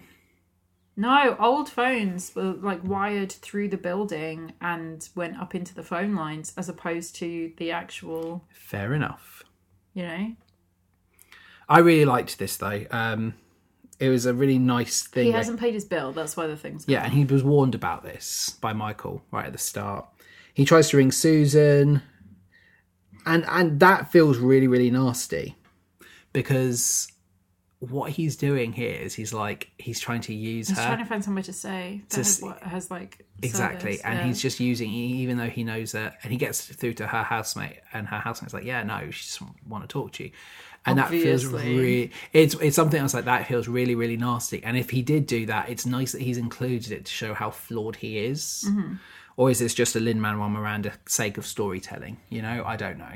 yeah. But I, I liked that. I'm glad that you picked up on that because that's how I felt about it as well, both times. Yeah. Because that's the second time I've seen it now. And I was like, trying to use. Yeah, had he rang Michael, ex-girlfriend. I would have been a bit more okay. It's Michael. He's I- had an argument with Michael. It's They're, but not, they're buddies, you know? yeah, but it's, not quite as different. bad as what he's done to Susan.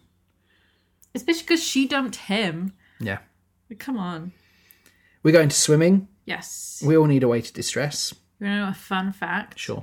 So they hired a swimming double Yeah, for this scene. He's called David Armstrong. He is credited as Andrew Garfield's swimming double, and he was paid, but he didn't do anything because they had Andrew Garfield swim so that he could like watch and see what like he would look like. yeah.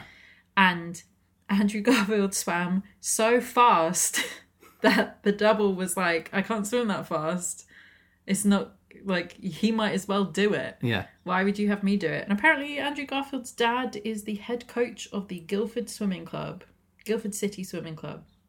So yeah, um, and then Andrew Garfield's dad was supposed to be the guy that Jonathan Larson overtakes in the pool, but his Yeah. dad couldn't come in because of COVID, Bless him. which is sad. But I just think it's really funny that they hired this. Uh, Double. yeah.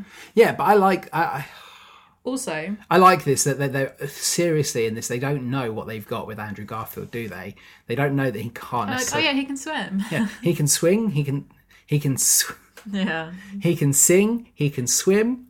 Oh, cool. Yeah. That's lu- lucky. So the pool scenes were shot at the Tony DePolito Recreation Center in the West Village in New York, Yeah. and they chose the location because it resembled the lyrics Yeah. with the the lines on the floor and the like what everything looks like in the locker rooms. And then while they were filming, they found out that that was the actual swimming pool that Jonathan Larson would go swimming at. That's very cool. They didn't do that on purpose. That's so cool. Yeah. I liked this, and especially like the way, you know, he sees the thirty and he dusts it, and it turns into the musical notes, and we zoom out, and we just And get suddenly the, the all- whole yeah, song's there. and it's there, and I just think it's a really beautiful way to have that eureka moment where suddenly you just like, let me sit down and write. Yeah. Jonathan Larson preferred to write on the computer Yeah, and he gets out of the pool here and runs and writes the whole thing out by hand Yeah. on sheet music and just loose leaf sheet music, not Yeah. his nice book that he doesn't have yet. But yeah, he actually gets out and writes it all down. yeah. I thought it was great, and I just thought this whole sequence was exquisite. Mm-hmm. He finally has his song, and we cut to the the workshop. Sixty empty chairs. I thought, oh no. I love it. He just looked really like upset, and I'm really upset. I'm like, Just stood there like shell shocked. so am I. And then in walks Vanessa Hudgens, and he's like, "There's no point. It, it's a failure." And she's like, "Yeah, Because it's 9 a.m. it's n- not even nine. And I, I felt his relief. Where he's like, oh, okay. Yeah, Yeah, and then he. his I par- have been thinking about this since we watched it, right? yeah, he gives her the sheet music and is like, Can you sight read? And she's like, Yeah, why? And he gives her the music and she's like, Brilliant, let's learn this. We have under an hour. yeah, Oh my God. In under an hour, she learns this whole song. This is one of those things where I'm like blown away by a lot of the things that are happening on Broadway where Yeah. understudies and people who haven't even been in the show oh for a year. yeah. And it's really nice that there's standing lots in. of shows are having that trend of somebody coming forward and be like, "By the way, these guys learnt it in 30 minutes, so that we could have this performance Yeah, tonight." the stand-ins. Like, we're Like we giving- had one in the West End who she used to play cassette and she's left yeah. uh, Les Mis, but they rang her up and with four hours' notice she went back and played cassette again. Yeah. Incredible. But it's really nice that producers or the other actors. So there's the one with Hugh Jackman bringing out Sutton Foster's Understudy, character, um, yeah. yeah, unstudied, and just making sure that they get their moment for like an ovation, like a separate one, be like, we only were able to perform tonight because of them. Hmm. I like that. did I tell you he tested positive? Yes, you did. After that. This is really cute. His parents show up to Oh, watch, yeah. and they're like, oh, it's reserved for us. He's like, nope, sit anywhere else, literally anywhere else. sit You can't literally sit there anywhere because else that's you want." sometimes seat. Yes, his parents are played by Danny Burstein and Judy Kuhn. Big Broadway actress again. Fantastic. Michael comes. I thought that was really cute because even though even though Michael's angry at him, he still goes to support him. Yeah, and he thought that Susan was coming, but when they broke up, she said she would see him Yeah, after because that's what he kept saying after the workshop after the workshop yeah. Rosa arrives and doesn't recognize Jonathan, which is Yeah, so funny. and his producer is like oh no It it really reminds me of Joey's agent in Friends. Like that's it's Uh, what she Estelle. looks like why is she dressed like It- this it is. It's just like I I feel like it's a reference to Estelle in Friends. yeah it you feels know, like not it. knowing anything. But it was a really funny little thing, and he comes forward, and we're told we can't keep waiting. And I was like, oh, Stephen Sondheim didn't show up. And then it starts, and in he walks. And could you just imagine? Like everyone's in awe. Like all those performers are just like, oh yeah you see the performers lean over to each other like oh my god Stephen Sondheim's here right? And you'd be like, especially if you were the the one who's like, what's this show even about? that's the one who gets excited But you'd by be it, like- yeah, Oh my god, are we actually onto something? yeah. I loved it. I thought it was great when he walked in. And yeah, we get Superbia. I loved this. He says the next hour and a half are a blur. yep And I, I do love that his efforts have now got to be recognised in Tick Tick Boom. That these songs exist. yeah, well, this song Solely in Tick isn't normally in Tick Tick Boom. Is it not? Superbia song that they're singing. They use this op- movie as the opportunity to showcase a lot of the songs. But I think it's great that these songs still get to exist. And they're great. I really liked how they sounded. Mm. I thought they were nice songs. And yeah, I thought it was really, really nice. We then go into Come to Your Senses. And this is the bit I really love how internal this film is. Mm-hmm. Because obviously, we're now going, you know, double layers. Because in his mind, he's reliving this moment. where but it also happened. in his mind But it- at that moment. he sees Susan performing this role because he wrote this for Susan. yeah. And I just thought it was really, really cute.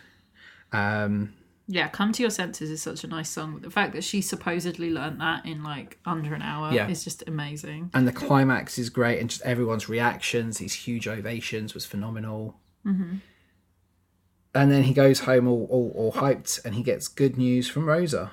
Everyone loved it. But the bad news no one's going to put it on. And and Yeah, and Rosa says to him, like, that's just kind of how this is. You just have to kind of take it. And he says, well, what do I do now? Yeah. And she says, well, now you write the next But one. then there's a, and then this is what's really sweet is because Rosa's not been the, the kindest character, but she's redeemed fully through this moment yeah. because she goes to like say I'm on to the next one. He's like, no, I need your help. What do I do next? And she picks up the phone instead of being on speakerphone. She just says to him, "You start with the next one. You start writing the next one." yeah. and I've had a lot of clients in your position now, and I always tell them the same write about what you know. And it's this really sad, really quiet moment. And then she goes back to being her. Yeah. But it's nice that she recognizes something in Jonathan that it's almost like at this point he's earned her attention Yeah. and now and she she doesn't she's she's probably given bad news so often but she she's this is the first one of the first times in a while her character has actually felt the bad news she's giving Yeah. and it was a really nice moment and writing about what you know and that he did twice Yep. and he goes straight to mike when he begs for a job he's like and Michael's like, no. because michael finally gets why he's doing it. it's like you were the best of us and i was wrong and you need to keep doing this because michael's seen superbia and he's like yeah okay you are the future of musical theatre i'm completely on your side Yeah. He goes back to working on the next thing. well yeah he does we we still get more of this scene with michael Yeah. and Michael, you know, talking about how he was the mediocre actor, but Jonathan is special. Well, you know, in that flashback Yeah, where um, I think it's in a minute, there's a flashback where we see young Michael and young Jonathan. The t- the drama teacher in that is Lin Manuel Miranda's drama Cool. teacher from high school. That's really cute. That is It's very a cool. nice little cameo. yeah. Th- this whole little sequence of them going through stuff is great, and then you have this really painful line where Jonathan says, "I'm running out of time," Yeah. and then you have an even more painful moment where Michael reveals that he is HIV positive. He's like, and you're not running out of time. I am. Yeah. And I was just like, I can't say what I said because we're a PG show. But that just hit hard. Uh, It's like a double blow because obviously we know how Jonathan Larson's story ends. So to hear him at 30 being like, I'm running out of time, it's just like, it's not just this melodramatic, over the top attitude. It is true, even though he doesn't know that Yeah. but then to have like the actual yeah well i am running out of time is really really sad and you just feel the sorrow you feel the pain and you have this silence and more of the ticking but the ticking is sped up yeah. we get real life the monologue is raw and painful and the ticking is really fast and it just stops as we go into why and we get yeah we get more of the home movies esque thing which is really really fun but again heartbreaking because of everything it represents and he comes i don't know where, where the theater is but like the middle of the park in the rain and there's this shot of the piano surrounded by like the empty auditorium and it's just beautiful Yeah. and we see that they did west side story Yeah, that's funny. Watching them try and do the dances. yeah and it is really really sad this is this song like him dealing with the grief of his friend is michael there at the end after like when when tick tick boom finishes is michael in the auditorium applauding jonathan Yes, he's there at the end. Yeah, so this is him basically. This song is him coming to terms with knowing that his friend's going to die.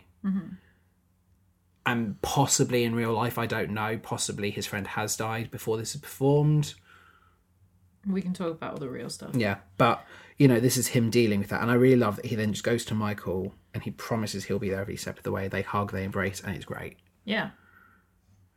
and then this film is just on like the tragic trajectory right now like it's gut punch after gut punch Yeah. he's now alone in his room and there's a phone call and he ignores it and who is ringing him Stevenson, I am. and it's the real Stephen Sondheim. Do you know why it's the real Stephen Sondheim? Why? Because when they were filming this, uh, the actor who was playing Stephen Sondheim, Yeah.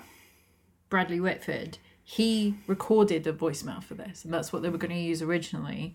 However, they then sent it to Stephen Sondheim because obviously it's his words that they're using, and Stephen Sondheim was like, "No, this isn't right. That's not what I said. Um, like, you should rephrase this. Do you want me to rewrite the script for you?" And Lin Manuel Miranda was like, "Oh yeah, you can, but then we'd have to get Bradley Whitford back. and Like, he's wrapped. He's gone." Yeah. you know, and we're, we're not paying him anymore. That's the end of his performance. And so Stephen Sondheim was like, okay, I'll just record it and just send it back to them. Which is Spectacularly cool. spectacularly cool. And this released just before he died Mm-hmm. as well. But it, again, it's just like watching this and hearing his voice after his death Yeah. is it's just like it's this really painful reminder he's gone, but this really beautiful reminder that he'll never be gone because he leaves behind this amazing legacy Yeah. you know, and again, I'm not going to make too many Marvel comparisons, but it is like with Endgame, Yeah. Stanley had passed away by the time Endgame came out. When we saw his cameo, that was it. And, you know, there was a film filled with like beautiful moments, Yeah. but that that final cameo from Stan Lee, because you knew that was it. And it's just this beautiful reminder that a person's never truly gone. And it, yeah, it just it's really nice, and I think it works even nicer having it be his actual words, Yeah. like or his actual voice speaking it because it just represents so much more. And I guess is this real outpouring of love to this tragic figure from the musical theatre community that you got, you know, Stephen Sondheim involved. yeah. You know, what better way to really showcase your love for this individual? And we see him putting down this notebook. He's starting on the next one, Yeah. listening to those lines, listening to those words. And it's rent. Yeah. But so the words that are written on the pieces of paper that he's looking at are allusions to rent, but then they're also worked into the finale song for this show, which is cool. he's going to stay at the diner. It's his birthday. We finally reached 30. He turned 30 before I was born. This happens, all, all of this happens about a month before I was born That's very cool. because I'm March 1990 and this is end of January 1990. So about a month and a week or two. Yep. Um, apropos of nothing. He died when I was born. I know. Um, Susan shows up. She took the job, but she Yes. bought him the score for him to write the next one. She says, I promise I'll see you in the next one, but then she's not in the audience when we see Tick-Tick Boom I again. yes, but she's at the door. Yeah, so the way that the ending of this works is that like all the people that are there, because the entire audience of Tick Tick Boom, the version that we're watching, Yeah. are people who showed up all the way through this. Yeah. Because it's supposed to be like, look, they are he knows them all now, they are all here. Yeah.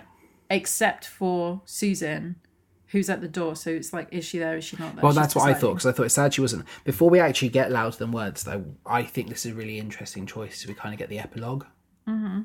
where we learn that the next one was Tick Tick Boom. Yep. He did exactly you know that, and then Rent, and Rent was this phenomenon, Mm-hmm. but he died the day it premiered, and we see the footage Of yeah, the performers saying we dedicate this dedicate this and every performance to our friend Jonathan Larson. Yeah. And like it's a really, really painful moment because you've grown to really like this character Yeah. over, you know, the two hours of this film. Mm-hmm. And you've, you, you know, especially if you didn't know, like I would love to have gone into this not knowing that Jonathan Larson died. Yeah. Could you imagine that feeling? Like you finally feel proud of him. Like he's he's performing Tick Tick Boom. Oh, great! And he's going to do Rent. And you learn that before he ever saw just how popular Rent was, Yeah. you know he made it and he wasn't even there to see it and it it's heartbreaking and especially because we then go into louder than words which is such a nice triumphant ending which is like his legacy again it's like Sondheim are you ever truly gone if you leave behind this legacy? Well, so the real Michael, Matt O'Grady, Yeah. said, like all great artists, he launched it, he got the story off the ground, it was a phenomenon, and then he left us. Yeah. Like with it. He left us there with it. So he survived to see Rent then. He's alive today. Oh, that's fantastic. Yeah. Oh, that's really nice. Saw this film. That's really nice. Yeah. Considering like how pessimistic this film is and Rent is, uh, for obvious reasons, you know, Jonathan Larson lost friends. You know, for him to still be here now, Yeah. that's really awesome. He at no point ever was an actor. He never acted. Matt O'Grady, no. He was an ad executive, but he never wanted to be an actor. He never did school shows. He wasn't into any of that. Interesting, isn't it? History is written by the winners. yeah. Um, I, I tell you what, I, I really love you know the fact that at the end we you know we do see everyone except Susan, but like you see Sondheim there, obviously Mm-hmm. not real Sondheim, but stage Sondheim, and the way it ends with the da da da da da da. well, we gained three new cameos in Yeah. this last scene for some reason. So we now have Scott Schwartz, uh, who was the original off Broadway director of Tick Tick Boom. Yep. Christopher Jackson, who also is in Hamilton, and Jelani Aladdin, who worked on Frozen. Cool. Yeah. I don't know why they only show up in this bit, but you know. Maybe it's just But because yeah, the, of that moment the there. ending with happy birthday to you is sad. Oh, it's so sad. It's painfully sad, but like beautiful as well. Like it just ends so poignantly. Yeah. So tell me, Sue, before we get into the rest of it, you told me about Michael. Talk to me about Susan. So her real name is Janet Charleston. They never actually broke up. they had like an on again, off again relationship. And they actually were still together when he died. Okay. But yeah, she uh she didn't dump him. I mean, they they broke up like you say on like I say on again off again. It's that kind of relationship, but she was still with him when he died, which is very sad.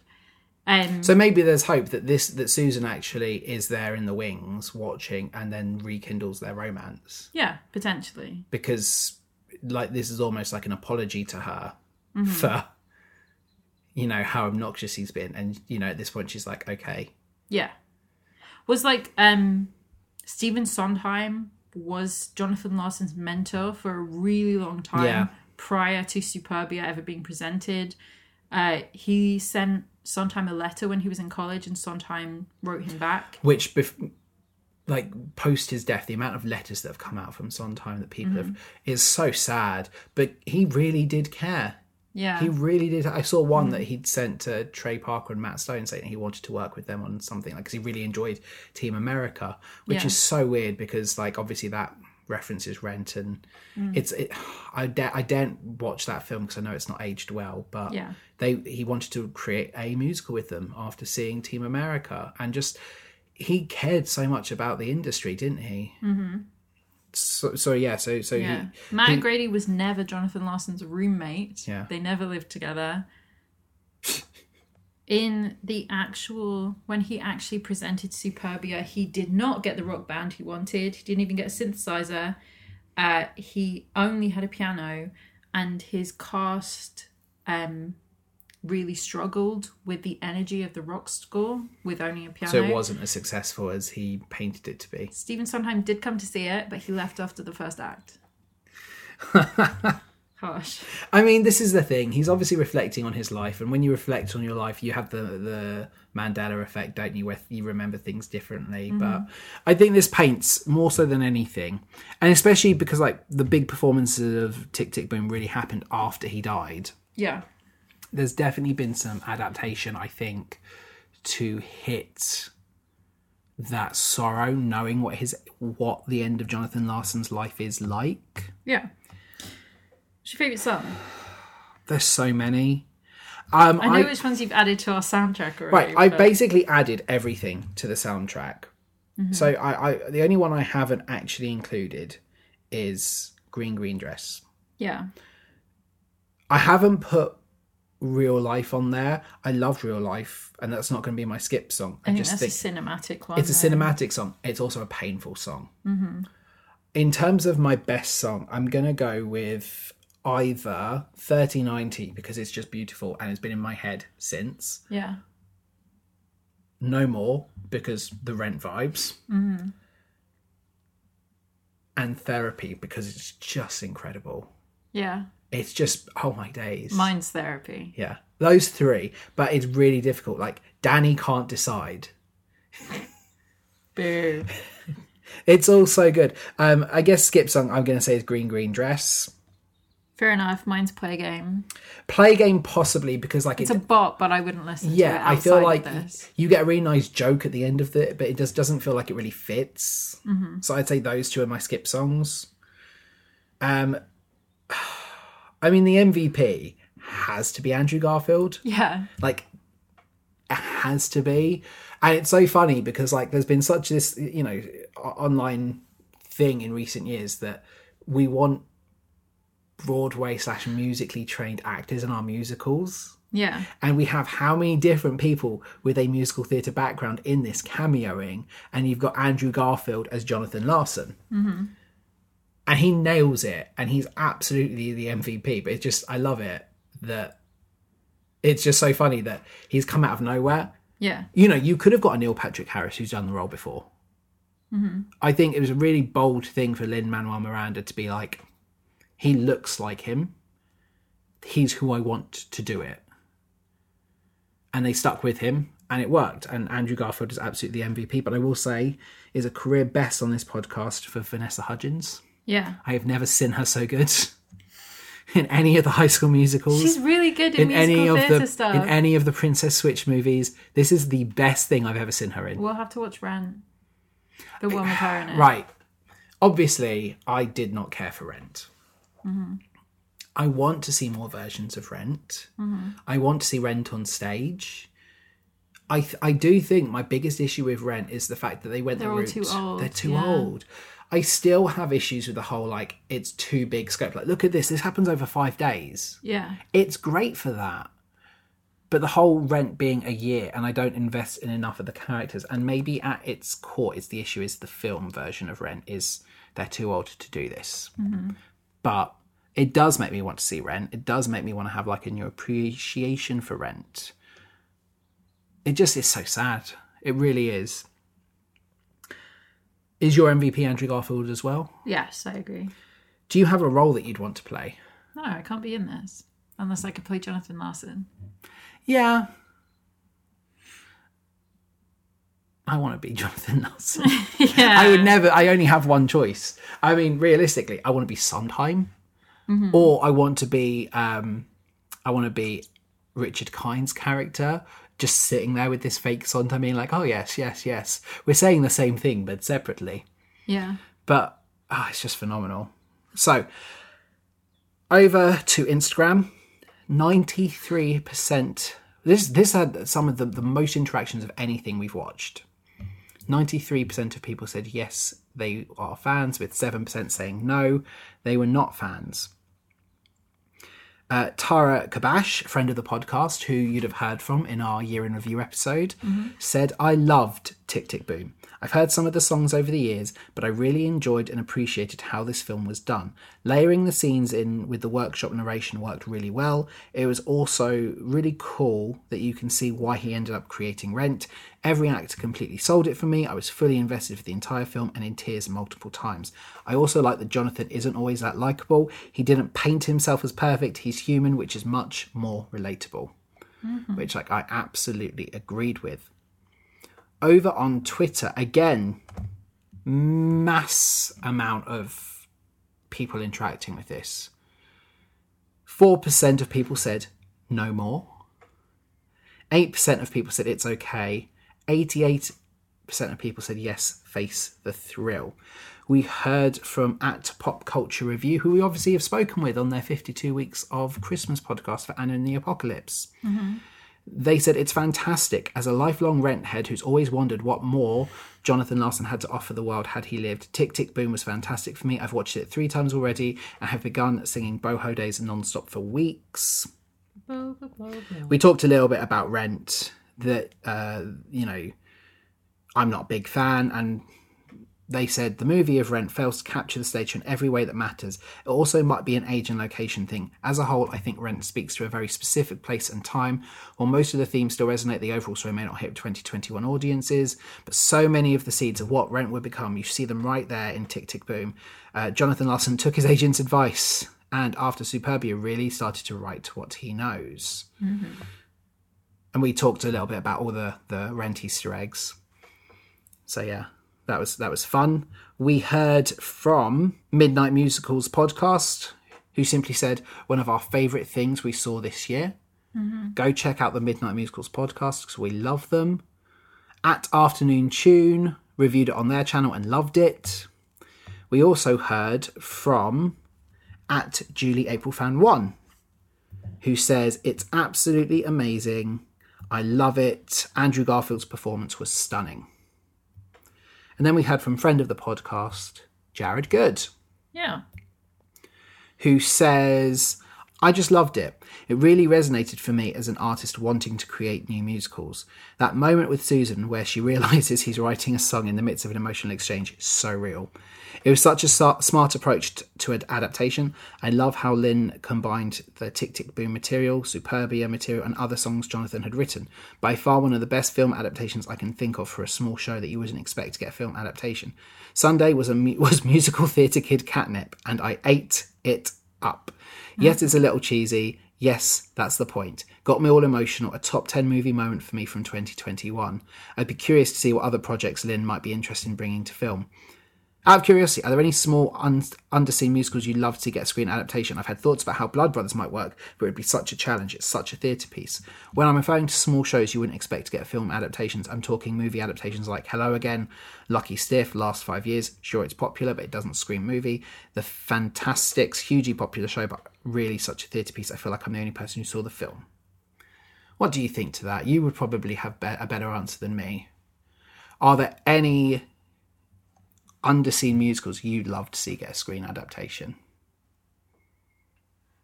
Yeah, loads. Finding Neverland. The film was okay. Remake it.